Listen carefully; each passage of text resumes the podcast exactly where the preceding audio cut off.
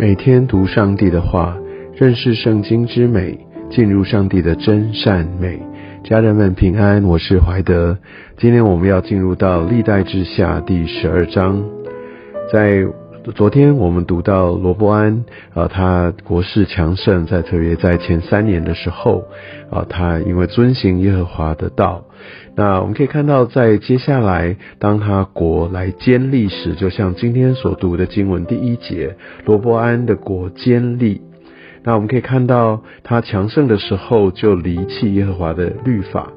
那我们可以看到，在这前三年当中，他因为经历了内忧外患，他需要巩固他的王权，所以他非常谦卑的紧紧抓住上帝，来完完全全来走在神的道路当中，而神使他强盛。而当他立稳了脚跟，他的国坚立，开始强盛的时候，他却就开始离弃了神，用自己的方式来治理，他就越来越走向衰败。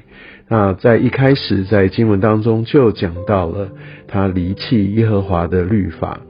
所以往往在苦难、在困难的时候，其实人愿意更谦卑，愿意更走在神的道路当中，因为心中是有所求的，因为知道耶和华是他的依靠。但是当这一切都顺利的时候，人常常就远离了上帝。我想这不只是罗伯安如此。我相信很多的基督徒，也许包含你我，都有这样的经历啊，所以我们需要很谨慎的来走在神的道路当中。而当在困难的时候，往往那是神在呼唤我们来到他的面前。其实这也是一个祝福，但是更大的一个试炼跟挑战，就在于说，当我一切都顺利的时候，那我会如何来跟随神呢？相较于昨天的那一章经文，十一章讲到罗伯安的强盛，因为他跟随神，他遵行神的道。那今天所读的经文，就如果用一句话来说，就是罗伯安他离弃了神，以至于他就被神离弃。整个历代志其实也在强调这样的一个神学的一个信息，就是让我们知道，当人离弃了上帝，那其实我们就。被上帝的同在所离弃，所以这都在于我们的选择，我们需要非常的谨慎。但是呢，神他不会永远离弃我们，因为他是守约施慈爱的神，他会透过许多的环境，甚至我们可以看到罗伯安他有一个回转的经历，当呃。埃及法老王示杀来攻打他，当耶和华神来使用这些的仇敌来攻击呃他的百姓、他的王、他的领袖的时候，其实目的是不是要让呃他的百姓、他的领袖、他的儿女吃到苦头？这不是上帝真正的目的。上帝是希望透过这样的呃一个经历，来让他的百姓、他的儿女能够回转向他，乃至于可以回到他的一个蒙福的道路上。那我们可以看到罗伯安他所经历的正是如此。所以在一开始经文当中就讲得很清楚，他离弃了耶和华的律法。啊，以色列人也都随从他。我们可以看到这个属灵上面的败坏是来的又急又快。在第五年的时候，埃及王示撒就上来了，而且呃，这个历代志的作者讲的非常的清楚，是因为王和民得罪了耶和华。那这所表彰的是上帝的观点。所以很多时候我们可以看到，其实这些的堕落败坏会发生的很快，所以我们要格外的警醒。所以我们可以看到，呃，埃及法老王呃亚萨来攻打的时候，用非常强大的兵力，啊，那他们就呃攻陷了这一切犹大的坚固城啊，这些其实都是罗伯安他精心所建造出来的。但是我相信，这就是因为出于神哈，这些坚固城即使是在强固，但是神就是要透过这样的一个攻打，来让罗伯安能够回转。那所以我们可以看到，在这个时候，先知呃释玛雅就去见罗伯安。我相信在大敌来压境的时候，也许他的心才会敞开。当然，圣经没有记载哦，在这之前，先知有没有话语给罗伯安？但很有可能，即使给了罗伯安，他也听不进去，因为他觉得这个国家的强盛哈，一切都在他的手中。但这个时候，他愿意听了。当呃这个先知的话来到的时候，他第六节这边就说，王和以色列的众百姓就都自卑。好，他们就说耶和华是公义的，意思就是说我们真是罪有应得。神他是公义的神，他所做的判断，他所这样的一个带领，甚至让我呃进入这样的一个绝境，其实是呃是对的，因为他是公义的。这是一个真实的一个呃谦卑的态度。很多时候，也许我们经历到这样的一个苦难，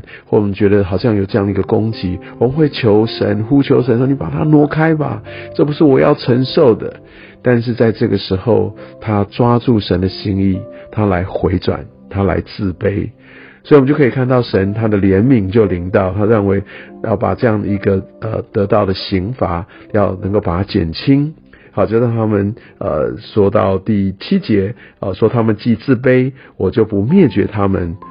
所以我们可以知道，原本神要灭绝他们的，但是因为他们的回转，所以要使他们略得拯救，所以让他们可以稍稍的来得着一些的拯救，稍微得着呃喘息。所以你可以知道，神当他怒气来倾倒下来的时候，其实那是没有任何人可以承受的。所以我们真的需要从旧约的经文当中，我们必须。从这一方面也认识神他的属性，他是祭邪的神，是公义的神。当公义要来彰显的时候，是没有人承受得住的。而我们今天活在这恩典，在这新约当中，所以我们更要明白，我们能我们所领受的是多么大的一个恩典，神的慈爱，更因为他的公义，哦，所以我们更可以明白这个恩典有多么的重要。我们就看到在这个呃。法老王示杀，就把这个一切里面的宝物，耶和华殿中的这些全部拿走了。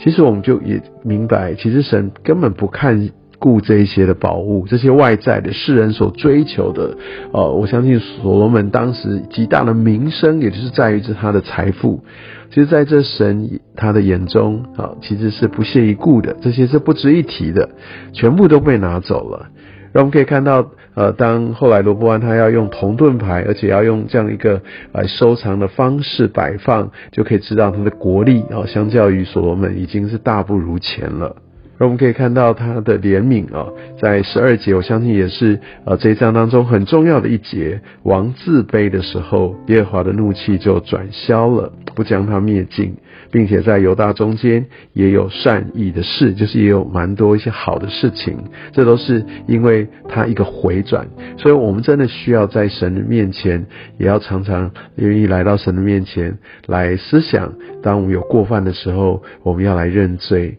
我们要悔改，在神面前自卑，这样的话才是有办法让上帝成为我们生命当中的主。这是非常重要的一个呃观点，跟很重要的呃，对我们来说很重要的提醒。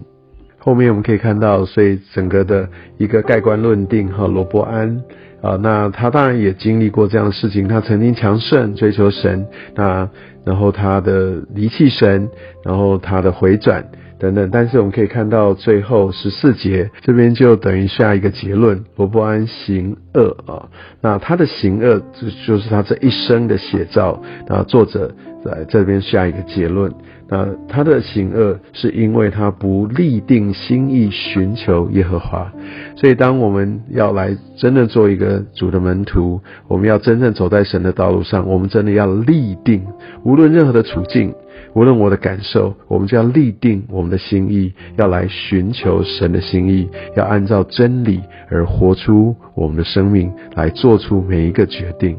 而最后讲到他的母亲，好是亚门人，这是一个外邦人，所以某种程度他也在影射啊他的行恶跟他母亲有关。这个外族人他引进了外邦的文化，拜偶像，所以跟母亲有关。其实这更